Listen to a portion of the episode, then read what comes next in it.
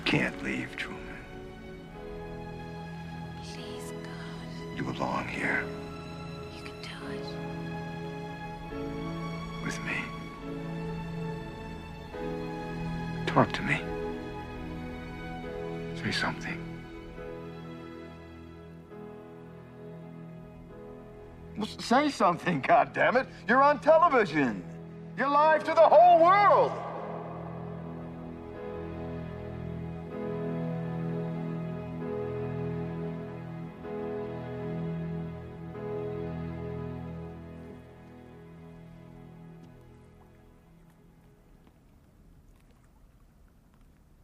In case I don't see you, good afternoon, good evening, and good night.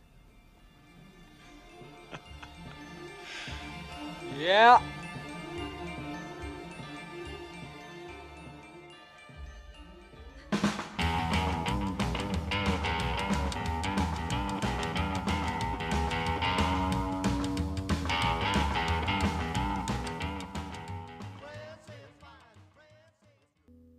오월 20일 금요일 FM 영화 음악 시작하겠습니다. 저는 김세윤이고요. 오늘 첫 곡은요. 피터 위어 감독의 1998년 작품이죠. 트루먼 쇼에서 20th Century Boy Big Six의 노래였습니다. 어, 그 전에 들려드린 장면은 영화의 마지막 장면이죠. 드디어 트루먼이 세상 밖으로 나가기를 선택하는 장면, 그 유명한 장면, 마지막 인사를 시청자에게 건네는 대사를 들려드렸습니다. 75회 칸느 국제영화제가 개막을 했죠. 예. FM 영화음악 특파원 네. 이은선 기자도 참석하고 있는 영화제인데요. 올해 칸 영화제 포스터 혹시 보셨나요? 바로 이 영화 트루먼 쇼에 대한 오마주로 만든 포스터예요. 계단을 걸어 올라가던 그 마지막 트루먼의 모습을 형상화한 칸 영화제 포스터로 사용하고 있습니다. 이 포스터를 발표하면서 음, 영화제 측이 그런 설명을 했어요. 트루먼 쇼는 플라톤의 동굴을 현대적으로 해석하고 반영한 작품이다. 트루먼이 계단을 걸어 올라가 거짓말로부터 탈출했듯이 그 유명한 레드 카펫이 있는 칸 영화제도 관객들이 계단을 걸어 올라 극장 안으로 들어갔을 때 예술가들이 보여주는 진실을 알 수 있게 해줄 것이다. 라는 설명을 덧붙였어요. 트루먼 쇼에서는 TV 밖으로 나가는 계단이었거든요. TV를 벗어나서 영상 매체를 벗어나서 진짜 세상으로 나가는 게 트루먼의 선택이었는데 칸 영화제의 설명은 반대예요. 이 세상, 어쩌면 거짓으로 가득 차 있는 이 세상에 계단을 걸어 올라가면 거기에 극장으로 통하는 문이 있고 그 문을 열고 들어가면 예술가들이 보여주는 진실을 만날 수 있다는 거죠. 트루먼의 그 마지막 장면을 반대로 적용을 하는 하지만 어쩌면 하고자 하는 이야기는 같은 거짓의 세계가 아닌 진실의 세계를 찾아 나서는 주인공의 그 모습에서 칸 영화제를 찾는 관객들의 모습을 떠올릴 수 있도록 이번 영화제 포스터를 만들었습니다. 아 포스터가 참 근사하더라고요. 그리고 트루먼 쇼에 바치는 오마주라는 것도 아주 멋있었고요. 거기 실제로 뤼미에르 극장이요. 칸 영화제의 그 메인 상영관 뤼미에르 극장은 그 계단이 유명해요. 계단 한참 걸어 올라가야 돼요. 그 걸어 올라가면 정말 그 뭐랄까요?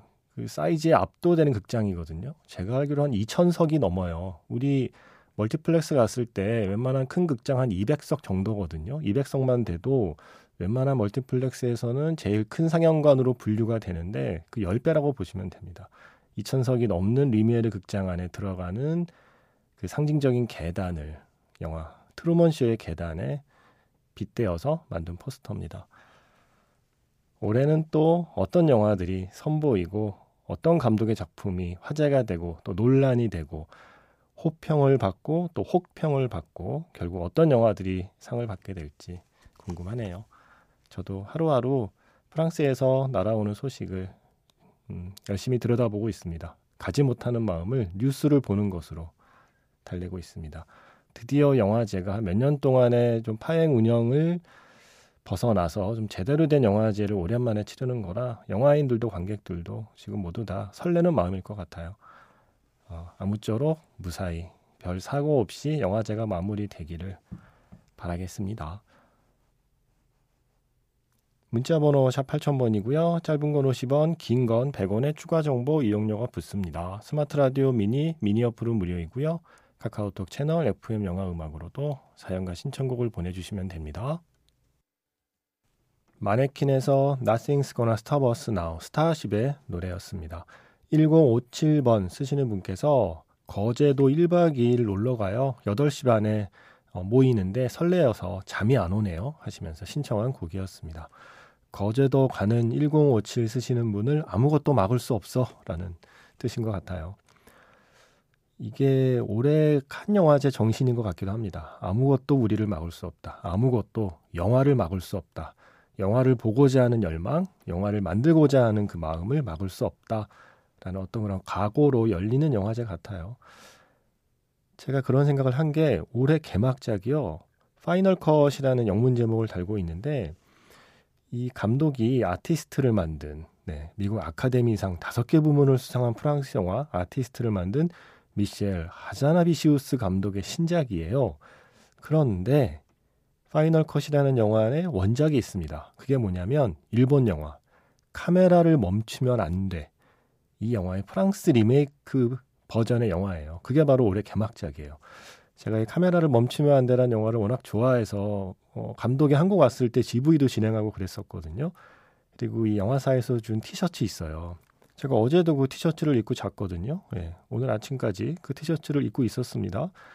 굿즈가 처음 받을 때는 예, 입고 다닐만 한데 밖에 이 굿즈의 특성상 몇 번 빨면 네, 밖에 나가서 입을 때는 조금 어, 민망한 수준이 돼서 집안에서 입고 있습니다.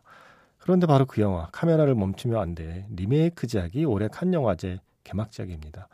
작품에 대한 평가는 엇갈리는 것 같긴 한데 글쎄요. 음, 코로나 때문에 한 2년, 3년 가까이 제대로 된 영화 축제를 즐기지 못한 사람들의 어떤 선언 같다고 생각했어요. 카메라를 멈추면 안 돼. 그 무엇도 우리의 카메라를 멈출 수는 없어라는 마음을 담은 개막작은 아니었을까 생각을 합니다. 재밌을까요? 카메라를 멈추면 안 돼. 이 원작은 음, 약간 좀 산티나는 그게 매력이거든요. 약간 거칠게 만든 그 좀 저예산의 느낌이 영화의 핵심인데 글쎄요. 음. 주연 배우가 로망 디리스였던 것 같은데 스타를 캐스팅하고 또 아카데미상을 받은 감독이 연출한 카메라를 멈추면 안 돼. 이야기는 또 어떨지 궁금하네요. 빨리 예, 빨리 보고 싶네요. 그리고 혹시 음, 칸 영화제 대체 어떤 분위기인데 궁금하시는 분들을 위해서 영화 한 편을 추천해 드리려고 합니다. 어, 저도 딱 한 번 가봤어요. 저도 뭐 매년 가본 것도 아니고 2016년에 딱 한 번 칸 영화제를 갔었거든요. 그런 제가 뭐 뭘 안다고 저보다는 이은선 기자가 훨씬 칸 영화제를 많이 갔죠. 이은선 기자 앞에서 제가 주름을 잡을 순 없고 대신 우리 모두 칸 영화제의 분위기를 조금은 짐작할 수 있는 영화가 한편 있습니다. 재밌는 영화입니다. 미스터 빈 아시죠? 예. 아, 이렇게 말하면 안 되죠. 미스터 빈을 아는 세대가 있고 모르는 세대가 있을 텐데 미스터 빈이라는 레전드 코미디언이 계십니다. 예, 모르는 분들을 위해 말씀드리면 미스터 빈이 본인의 그 캐릭터를 살려서 영화도 몇 편 찍었는데 그 중에 한 편이 미스터 빈의 holiday예요. 우연히 복권에 당첨됐는데 그 복권 당첨의 선물이 프랑스 칸까지의 여행 을 보내주는 어떤 그런 거였죠. 그래서 영국의 미스터 빈이 프랑스 칸 영화제가 열리는 프랑스 칸으로 가는 여정을 그린 코미디 영화입니다. 재밌습니다. 저 이거 정말 재밌게 봤거든요. 그런데 마지막에 이제 칸 영화제 장면을요. 실제 칸 영화제가 열리는 현장에서 찍었어요. 미스터 빈이니까요. 수많은 영화인들이 오 찍어요, 찍어. 마음껏 찍어요, 미스터 빈이라고 허락을 해준 거죠. 그래서 실제 칸 영화제 현장에서 실제 스타들이 카메오 출연을 하고 마지막에 실제로 프랑스 칸의 해변에서 마무리가 됩니다. 그래서 아 프랑스 칸이 대략 이런 곳이고 영화제가 어, 이런 곳에서 열려라는 걸 알 수 있기도 해요. 무엇보다 재밌는 영화니까 음, 한번 보시기 바랍니다. 미스터 빈의 Holiday. 그 마지막 엔딩 장면 프랑스 칸의 해변에서 마무리되는 엔딩 장면에 이 노래를 다 같이 부르거든요. 바닷가를 상상하면서 들어볼까요? 샤를 트레네의 La Mer 미스터 빈의 holiday에서 샤를 트레네의 La Mer La Mer로 시작해서요. 영화 델마에서 어, Familiar였습니다. 노래를 부른 사람은 아그네스 오벨이었고요. 지금 끝난 곡은 모비의 Natural Blues죠. 단지 세상의 끝에 사운드 트랙입니다. 음, 델마에서 Familiar 노래를 고른 이유는 이번 칸 영화제 심사위원 명단을 보는데 반가운 이름들이 있더라고요. 먼저 심사위원장은 뱅상 랭동입니다. 제가 어제 뱅상 랭동과 뱅상 랭동 딸 수잔 랭동의 신작 Spring Blossom 이야기 했었죠. 그리고 심사위원 중에 요아킴 트리에가 있더라고요. 음, 바로 요아킴 트리에의 영화죠. 델마. 어, 이거 참 독특한 영화였는데 노르웨이 감독이거든요. 어, 이 사람 영화 좋아요. 델마도 그렇고요. Louder Than Bombs도 그렇고 아직 못 봤지만 지난해 칸에서 화제가 된 사랑할 땐 누구나 최악이 된다. 이 영화도 궁금하고요. 그래서 요아킴 트리에의 이름을 보는 순간 맞아 델마의 아그네스 오벨의 노래가 나오는데 라는 생각에 얼른 골랐고요. 다른 심사위원 보니까 어, 누미 라파스 제일 한국에서 알려진 건 뭘까요? Alien Covenant일까요? 아니면 월요일이 사라졌다일까요? 예, 그 배우요. 그리고 레베카 홀, 음, 내 남자의 아내도 좋아가 저는 제일 먼저 떠오르네요. 그리고 제프 니콜스 감독, Take Shelter, Mud, Midnight Special, Loving, 예, 이 감독 영화도 참 좋죠. 그리고 이란 감독 아스가르 파르하디까지 이 사람들이 과연 어떤 영화를 선택하게 될지 궁금해졌습니다. 그리고 단지 세상의 끝은 제가 2016년에 깐느 갔을 때 그때 좀 화제가 됐던 작품이었어요. 작품 수준에 비해서 너무 큰 상 받았다라고 욕먹었던 영화입니다. 심사위원 대상이었죠. 자비의 논란 감독의 영화. 뭐 저는 뭐 줘도 된다고 생각하는데 뭐 저야 뭐 자비에 돌란을 좋아하니까요. 그리고 뭐 깐 영화제야 뭐 심사위원 마음이죠. 뭐. 아, 자 음악 두 곡 듣고요. 영화 자판기로 갈게요. 조주현 씨가 신청하신 곡인데 어, 뭔가 상큼한 곡이 듣고 싶었습니다. 포스트 말론 그리고 스웨이 리의 Sunflower, 스파이더맨 New Universe의 노래 준비해놨고요. 스웨이 리 음, 곡 하나 더 준비했어요. 샹치와 텐 링지의 전설에서 In the Dark, 지은의 아이코 그리고 스웨일리가 함께한 노래죠. 이렇게 두 곡 듣겠습니다.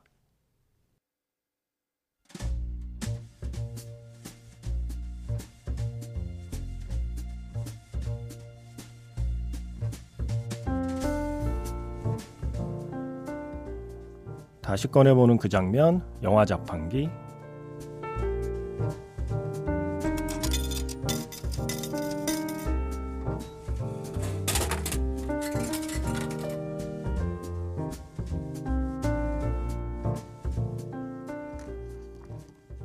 꺼내보는 그 장면, 영화 자판기. 오늘 제가 자판기에서 뽑은 영화의 장면은요. 미야자키 하야오 감독의 영화 이웃집 토토로에서 한 장면입니다.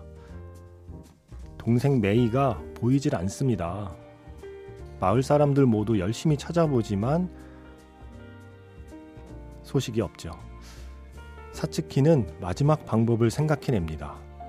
토토로를 찾아가서 부탁해요. 그러자 토토로는 입을 크게 벌리고 큰 소리로 뭔가를 불러내죠. 저 멀리 고양이 버스가 달려옵니다.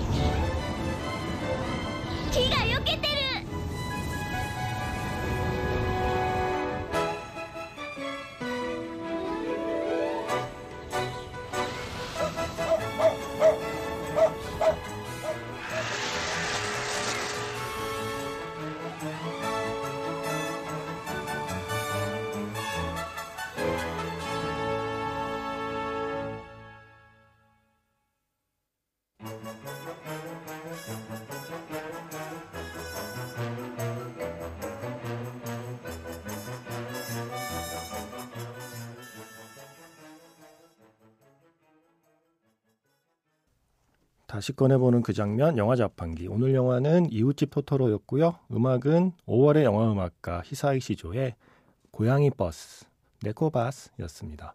모랑이라는 아이디 애칭이라고 해야 되나요? 예, 이런 이름으로 사연과 신청곡 게시판에 글을 올리셨어요. 안녕하세요. 다시 듣기를 하던 중에 5월의 영화 음악가 히사이 시조의 음악을 튼다고 해서 너무 신나는 마음에 딸의 신청곡을 보냅니다. 29개월에 처음으로 본 영화 토토로와 사랑에 빠져서 모든 버스는 다 고양이 버스가 되고 엄마나 아니면 아빠 코를 문질거리면 실시간 토토로 빙의 놀이를 합니다. 사운드 트랙은 달달 외울 정도고요. 영화 대사도 외우고 장면도 외우고 특히 오프닝 곡은 자기만의 일본어로 부릅니다. 순간 우리 애가 천재인 줄 알다가 3초 뒤에 돌아옵니다. 아, 자기만의 일본어라는 거를 3초 뒤에 눈치를 채시는군요. 집에 있는 노묘, 나이 든 고양이 두 마리를 탈까봐 무서웠는데 다행히 버스로 변신해 보라는 강요 아닌 강요를 할 뿐 실제로 올라타진 않아서 얼마나 고마웠는지. 영화 한 편이 길어서 20분씩 나누어 보여주는데 저녁 먹고 장난감 정리를 마쳐야만 보여줍니다.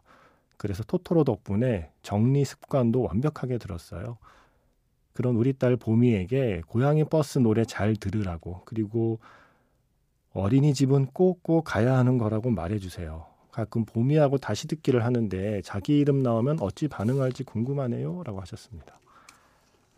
아, 귀엽네요. 음. 그리고 보미야, 어린이집은 어린이만 갈 수 있는 거야. 얼마나 좋으니. 엄마 아빠는 가고 싶어도 못 가. 아저씨도 못 가. 그거는 너만 갈 수 있어. 아빠 엄마도 가지 못하는 걸 너만 갈 수 있는데 그 좋은 걸 왜 안 가니? 사실은 아빠 엄마가 말을 안 해서 그렇지 아빠 엄마도 갈 수만 있으면 어린이집이 얼마나 가고 싶겠니? 음, 먹여줘, 재워줘, 놀아줘. 그런 것이 어딨니? 아 이런 말하면 어, 애한테 너무 어려운가? 예. 어쨌든 어린이집은 어린이만 갈 수 있는 거란다. 엄마 아빠가 못하는 걸 너만 할 수 있으니까 메롱 하면서 예, 엄마 아빠 메롱 하고 난 오늘 어린이집 가야지 하고 이렇게 재밌게 가면 돼. 그리고 아저씨는 어린이집 못 가봤어. 부러워. 어린이집을 갈 수 있다니. 자, 이 노래가 나가면 자기만의 일본어로 부른다는 거죠. 예. 이웃집 토토로에서 한 곡 더 준비했습니다. 바로 오프닝 곡이죠. 이노우의 아즈미의 산책. 보미가 노래를 잘 따라 부르던가요? 네. 이웃집 토토로에서 산책, 이노우에 아즈미의 노래였고요. 이어진 곡은 아이들은 즐겁다라는 귀여운 영화가 있었죠. 귀엽지만 또 꽤 사려 깊은 이야기를 담고 있는 영화기도 했어요. 아이들은 즐겁다에서 이진아 씨의 더 놀자였고요. 지금 끝난 곡은 스탠바이 미의 스탠바이 미, 베니킹의 노래였습니다. 아, 이건 진심입니다. 어린이집은 어린이만 갈 수 있으니 부럽다는 거. 이건 진심이고 저는 어린이집 못 가봤어요. 유치원도 못 가봤어요. 음, 바로 초등학교 그 사이에는 어디 간 적이 없습니다. 집에 혼자 있었습니다. 방치된 아이였습니다. 그래서 봄이야 어린이집 갈 수 있을 때 많이 가라. 마지막 곡은 영화 그의 여름에서 골랐습니다. 로이 클락의 Yesterday When I Was Young. 저는 내일 Magic Hour Special F로 인사드릴게요. 지금까지 FM 영화 음악 저는 김세윤이었습니다.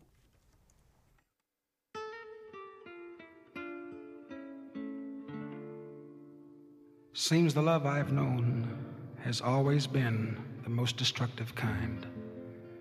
Guess that's why now I feel so old before my time. Yesterday, when I was young, the taste of life was sweet as rain upon my tongue.